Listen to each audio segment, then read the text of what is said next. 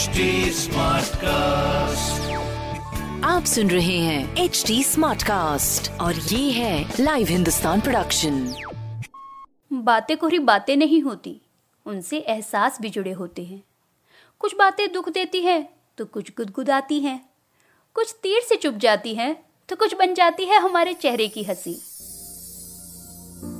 नमस्ते जी मैं पूनम जैन तेरी मेरी बात में। उम्मीद है आप ठीक होंगे। आगे भी अपना ध्यान रखना। दिन भर की भागदौड़ में कई बार अपने लिए समय ही नहीं मिलता। कितने ही तरह के विचार मन में खलबली मचाते रहते हैं।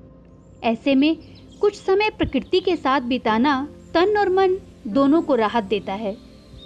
शांति, प्रेम, सहयोग, संघर्ष और बदलाव के जितने रंग हमारे अपने जीवन में है, उससे कहीं अधिक रंग हमारी इस प्रकृति में है। प्रकृति अपने चहेतों को बहुत कुछ देती है। कुछ होने या ना होने के किसी भी गुमान को कुदरत से बेहतर ना कोई समझ सकता है, ना ही समझा सकता है। कैसे जिए प्रकृति को? तेरी मेरी बात में आज इसी पर बात। आज की बात में हम सीधा प्रकृति के पास ही चलते हैं अपनी समस्याओं को सुलझाने के लिए। अच्छा कभी आप किसी बूढ़े पेड़ के पास बैठे हैं? कुछ पेड़ बहुत पुराने होते हैं। बहुत हरे भरे भी नहीं होते तो भी कितने ही पक्षी उन पर चहचहा रहे होते हैं। कई पक्षियों के घोंसले उन पर बने होते हैं। कई छोटे बड़े पेड़ उस बूढ़े पेड़ की छाया में बढ़ रहे होते हैं। अपने लिए जब अच्छा ना लग रहा हो, मन में नाकारा होने का, किसी काम का ना होने का एहसास बढ़ रहा हो तो कुछ समय ऐसे ही बूढ़े पेड़ के नीचे बैठें। उन्हें निहारें उसके तने को, उसकी उखड़ी छाल को, उस पर बनी आड़ी तिरछी रेखाओं को देखें।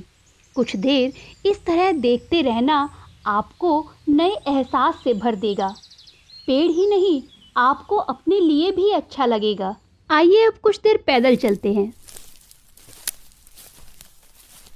यूँ पैदल चलना ही सेहत के लिए बहुत अच्छा रहता है। हम बने ही चलने के लिए है। उसमें भी खुले हरे भरे प्राकृतिक माहौल में, जंगल में, बाग बगीचों में टहलना दिमाग को शांत करता है। इस पर रिसर्च भी हुई है। एक रिसर्च में शहरी सड़कों की तुलना में खुली हवा पेड़ पौधों के बीच 90 मिनट चलने पर क्या होता है, इस बात की जाँच की गई। दिमाग में क्या बदलाव होते हैं, खून के संचार में कितना असर होता है, इसे एमआरआई से भी देखा गया। साइंटिस्ट ने पाया कि शहरी सड़कों पर चलने की तुलना में प्राकृतिक माहौल में टहलना हमारी बेचैनी और हीन भावनाओं को कम करता है। दिमाग के प्री फ्रंटल कॉर्टेक्स के उस हिस्से पर अच्छा असर डालता है, जिसमें हम एक ही समस्या पर बार बार चिंता करते रहते हैं, उसी पर सोचते रहते हैं। अकेले अच्छा नहीं लगता तो किसी के साथ टहलें, बातें करते हुए पैदल चलें। पानी पानी में हमारे इस मंकी माइंड इस अशांत दिमाग को शांत करने की बड़ी ताकत है। कुछ देर बहते हुए पानी को देखें। हवा और पानी की जुगलबंदी से आने वाली आवाज़ों को सुनें। हाँ एक दिक्कत है कि हर समय नदी या कोई झरना पास नहीं हो सकता। कोई बात नहीं। ऑफ़िस या मार्केट में बने किसी फव्वारे के नज़दीक ही बैठ जाएँ। ज़्यादा नहीं, बस कुछ देर। धीमे गहरे सांस लेते हुए पानी की आवाज़ों को सुने। हवा संग आने वाली उसकी फुहारों की छुअन को महसूस करें। किसी झील या नदी के किनारे पैदल चलना, साइकिल या बाइक चलाना भी बहुत अच्छा लगता है।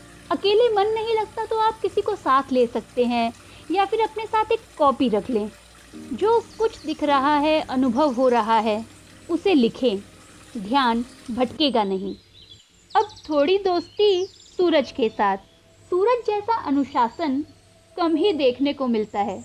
वह रोज़ बड़ी ही खूबसूरती से अपने काम पर आता है और शाम को लौट जाता है।